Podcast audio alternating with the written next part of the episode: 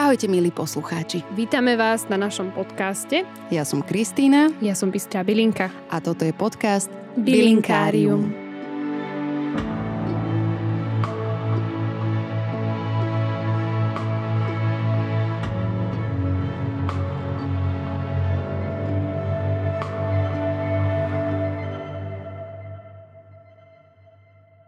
Dneska začneme trošku rozprávkovo pretože táto bylinka je špecificky tak dosť rozprávková, poviem to dvakrát, aby som to zvýraznila. Takže začneme takto. Píše sa 15. október, rok 1492. Ty stojíš vedľa Kolumba, ktorý sa vykecava rukami nohami s domácimi. Jeden divne oblečený domáci podáva Kolumbovi košík s ovocím, druhý s gorálkami a v treťom košíku zazrieš niečo fakt divné a hnedé. No v živote si to nevidel a zrejme ani Kolumbus, lebo po naložení lode košík s hnedými listami vyhodí cez palubu. Ty nevieš, že si prvý beloch v známych dejinách, ktorý videl a držal v rukách tabakové listy. Ale je ti to úprimne dosť jedno, pretože si hladný a naposledy si jedol pred 8 hodinami. Nemohol si taktiež vedieť, že o pár rokov sa celá Európa postaví na lakte za cigáry, lebo no nevieš, čo sú cigáry. Všetky dokumentárne seriály, YouTube videá začínajú Kolumbom a jeho objavom tabaku. Chcem to zvýrazniť, on ale tabak neobjavil, bo jednoducho len jeden z prvých Európanov, ktorý ho videl a zapísal si niečo o ňom. Kde to teda všetko začalo a prečo sme boli a stále sme pobláznení za tabakom? Počiatok tabakovej story sa odohrala v Austrálii 50 tisíc rokov pred Kristom. Podľa vedcov, archeológov, domorodci Austrálie už tak extrémne dávno žuli a užívali si účinky tabaku, ale keďže z toho obdobia vieme strašne málo, netušíme, či ho spracovávali, fajčili, hádzali po sebe, takže že či vôbec vedeli, čo sa deje a čo robia. Prvá taká lepšia, solidnejšia zmienka pochádza z Ameriky. Nativáci, alebo teda indiáni, si už 15 tisíc rokov pred našim letopočtom pripravovali, zbierali a konzumovali tabak týmito dlhými nudnými číslami som chcela jednoducho poukázať na to, že tabak je starší ako Kolumbus a španielský imperializmus. Tak teda, nativáci z Ameriky majú hlboko zakorenené tradície a legendy, ktoré sa okolo tabaku točia. Skoro každúčky klan veril, že tabak dopomohol stvoreniu sveta. V klane Navajo neviem, či to dobre hovorím, ale na váho si šepotali, že stvoriteľia Nebeský Otec a Matka Zem fajčili tabak, aby mali inšpiráciu pri procese tvorenia našej planéty. V klane Kahuila, opäť neviem, či to dobre hovorím, zase verili, že Mukat, dôležitý boh, vyťahol prvú tabakovú fajku zo svojho srdca a zapálil si ju na plameňoch slnka. Dobrý typek, čo? Tabak bol indiánmi využívaný a je do dnešného dňa vzácny a uctievaný. Dym podľa tradícií dokázal preniesť myšlienky, prozby, poďakovania bohom, v ktorých daný klan veril a ktorých uctievali. Tak ako rástol aj tabak, rástla populácia indiánov. Vznikali tzv. tabakoví šamani, ktorí neustále užívali tabak, nielen ako pre pôžitok a liečenie pacientov svojimi mystickými schopnosťami, ale aj kvôli neustálemu prepojeniu s duchmi tabaku. Neskôr sa dokonca zakladali aj tzv. rehole tabaku, hej, rehole tabaku, ktoré boli populárne medzi Inkmi či Aztekmi, a ktoré e, viedla hadia žena ku spáseniu. E, samozrejme pomocou tabaku. Do dnešného dňa sú rituály s tabakom súčasťou kultúry indiánov. Jeden rituál, o ktorom som sa dočítala, sa nazýva Inpi. A tento Inpi uh, rituál praktizujú podľa všetkého klany, ktoré existujú doteraz v USA. Rituál sa zväčša odohráva v indianskej verzii sauny.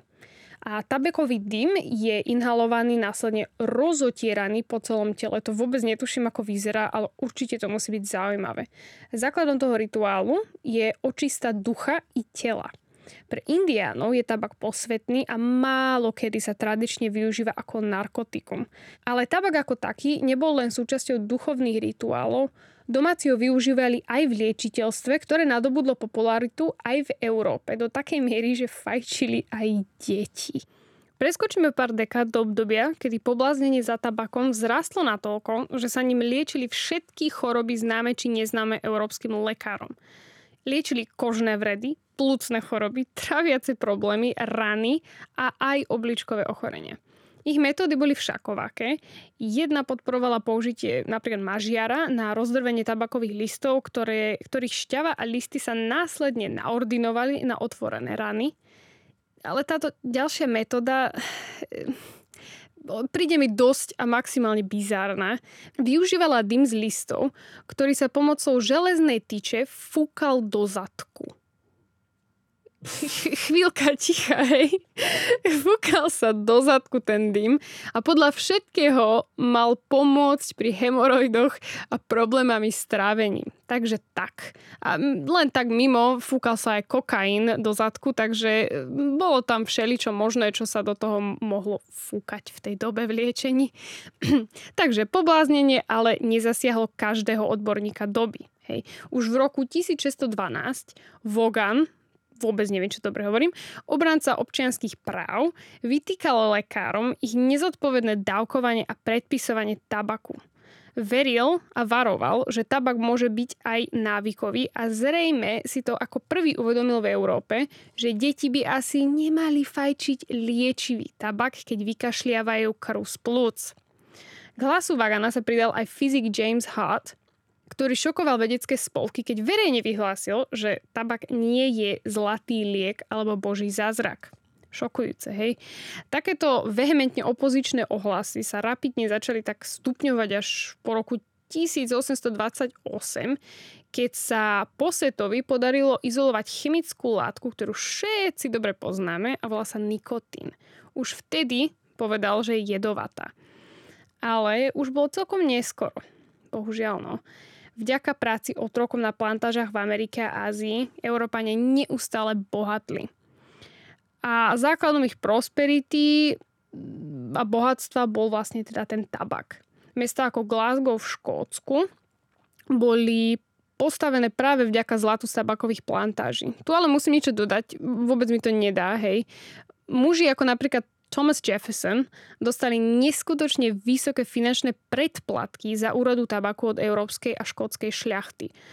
Už v roku tak 1770 sa z USA do Európy poslal 40 milión tón tabaku na tú dobu to je neskutočné množstvo. Ale ak si dobre pamätáte diepis, tak práve v tom období Jeffersona sa Amerika oslobodila od Británie. Mnohí historici veria, že vďaka predplatkom v miliardách za tabak sa Amerika dokázala oslobodiť či finančne, alebo v podstate teda už reálne od Británie. Peniaze, ktoré boli zaslané ako predplatok, sa nikdy šlachte a, vlastne tým obchodníkom nevrátili. A podľa všetkého to bolo tak 1,3 milión eur, teda Libier, čo je v dnešných pomeroch asi tak 221 milión Libier. Bol to dosť veľký biznis. A práve preto posvetov objav nikoho netrápil a koncom 19. storočia vznikajú prvé stroje na výrobu papierových cigariet. Vznikali značky ako Philip Morris, ktorý predstavil v 19. storočí prvýkrát Marlboro cigarety, ktoré mali byť čisto iba pre ženy.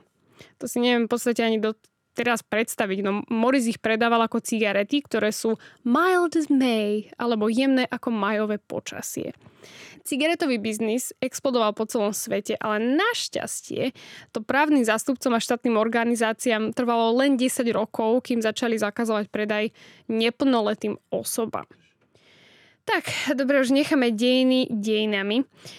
Ideme na bylinku ako takú. Je jednou z mnohých rastlín spadajúcich pod rod Solancea. Je sesternici a bratranci sú čili, paprička, beladona, zemiak, ľuľok a milión ďalších. Momentálne má tabak 70 rôznych druhov, ktoré sú rozdelené do troch skupín. Rustika, tabakum a Petu oindes. Fuh, to, to zvládla som to. Chcem sa ale povenovať trošku ku koncu tej modernej medicíne. Moja otázka počas čítania bola, či sa vôbec dnes využíva tabak v medicíne. No, využíva len málo. Strašne, strašne málo. Štáty a krajiny stresujú, lamentujú, kritizujú výrobcov tabakových produktov, a to nezazlievam, ktoré užíva približne, držte si vlasy, 1,3 miliardy ľudí celosvetovo. Tých 8 milión umrtí ročne kvôli tabaku nepomáha liečiteľom, ktorí sa špeci venujú tejto bylinke a práve z tohto dôvodu je využívaná na liečenie iba veľmi úzkou skupinou ľudí. Tieto úzke skupiny ľudí sú väčšinou teda tí indiáni alebo domorodci, ktorí sú ešte stále veľmi priputaní k tej prírode. Pre mňa ako bylinkárku je príbeh tabak ako, ako bylinky taký srdcervúci. V podstate začala ako niečo posvetné a duchovné a skončila ako najväčší zabijak na našej plánete. Tak teda ja dúfam, že možno časom sa vrátime k tomu posvetnému a zanecháme to škodlivé a ničivé v hlbokých dejinách.